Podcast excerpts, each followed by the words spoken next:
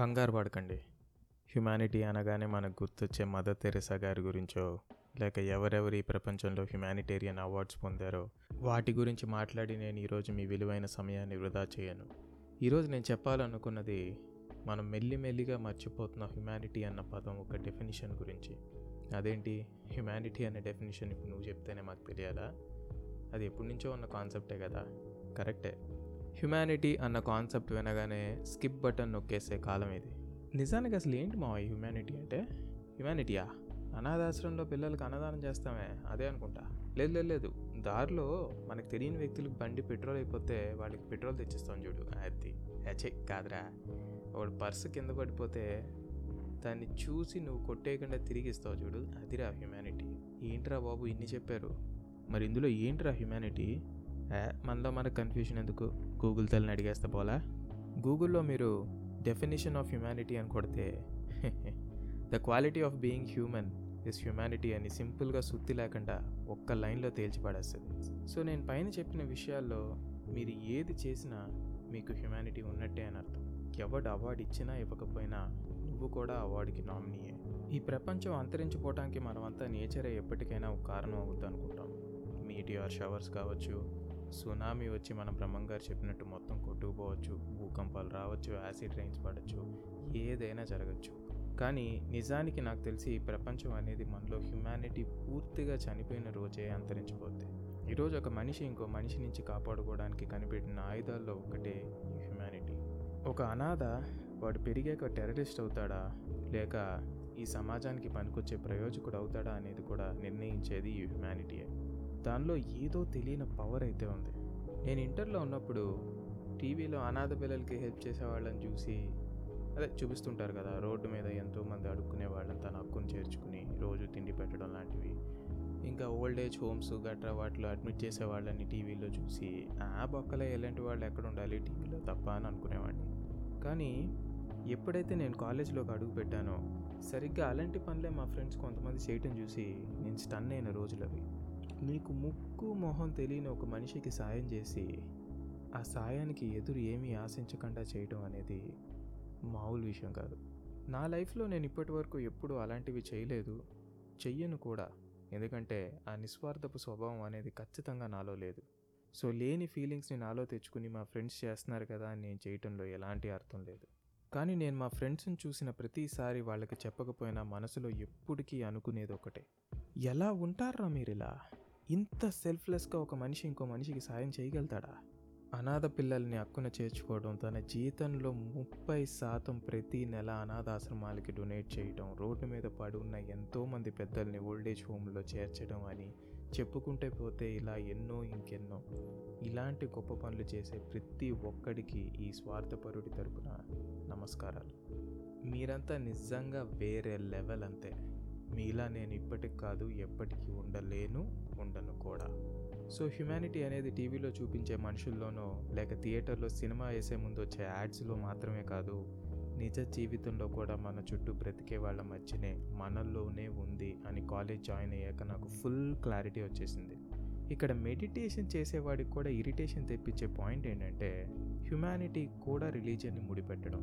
రే ఎక్కడికి వెళ్ళినా ఏ సందులోకి దూరినా మీ రిలీజన్ అనే రూపంతో వెంటాడుతూనే ఉంటాడారా అని నాకు మరోసారి అనిపించిన సంఘటన ఇది ఏది ఎదురు ఆశించకుండా సాయం చేయటమే హ్యుమానిటీ అని మనకు కొంతమంది నేర్పితే సాయం చేయి పుణ్యం పొందు లేదా నరకానికి పోతావని కొందరు చెప్తారు. పాపానికి నీ పుణ్యాన్ని తోడు చేయి నాయనా అప్పుడు అవి చెల్లుకు చెల్లి అయిపోతాయని చాలా స్కీమ్సే ఉంటాయి వీళ్ళ దగ్గర.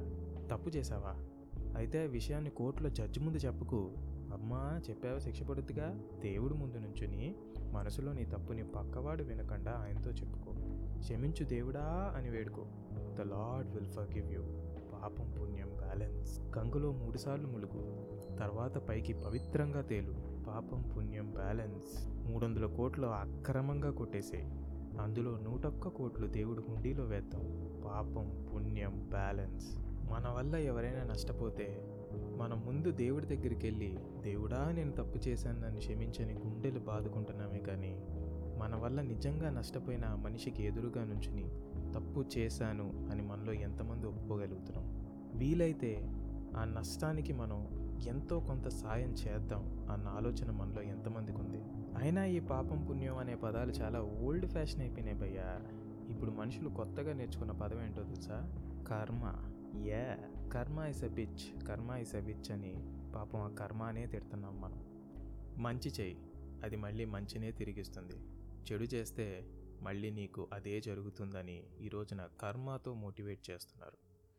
కర్మ సిద్ధాంతం అంత గొప్పదే అనుకుందాం. నా ఫ్రెండ్ చాలా మంచివాడు. చీమకు కూడా హాని తలపెట్టనే ఒక క్యారెక్టర్ వాడిది.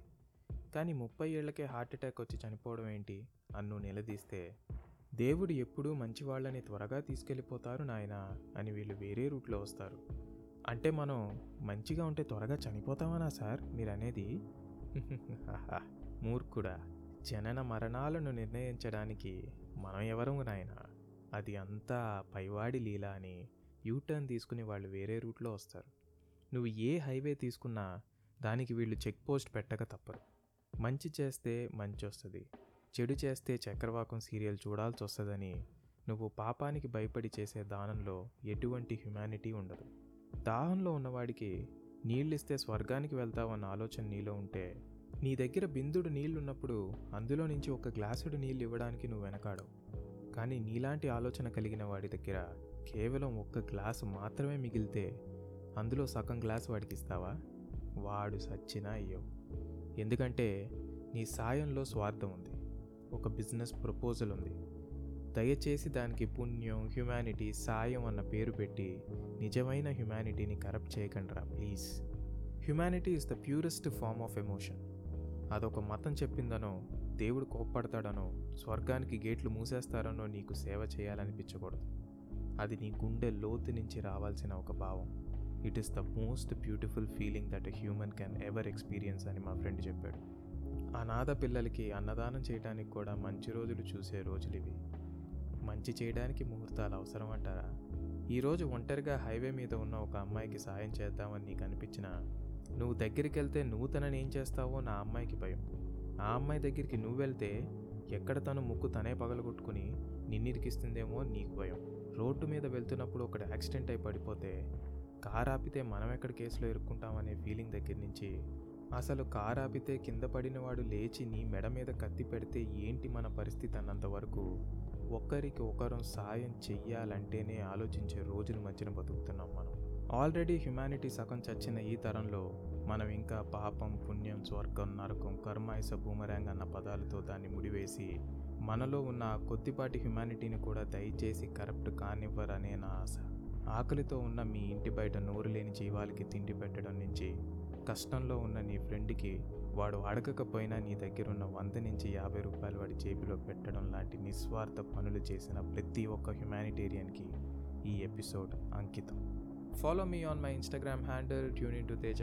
ఎప్పట్లాగే మీ సజెషన్స్ కావచ్చు రివ్యూస్ కావచ్చు నాకు ఇన్స్టాగ్రామ్లో డిఎం చేస్తూ ఉండండి.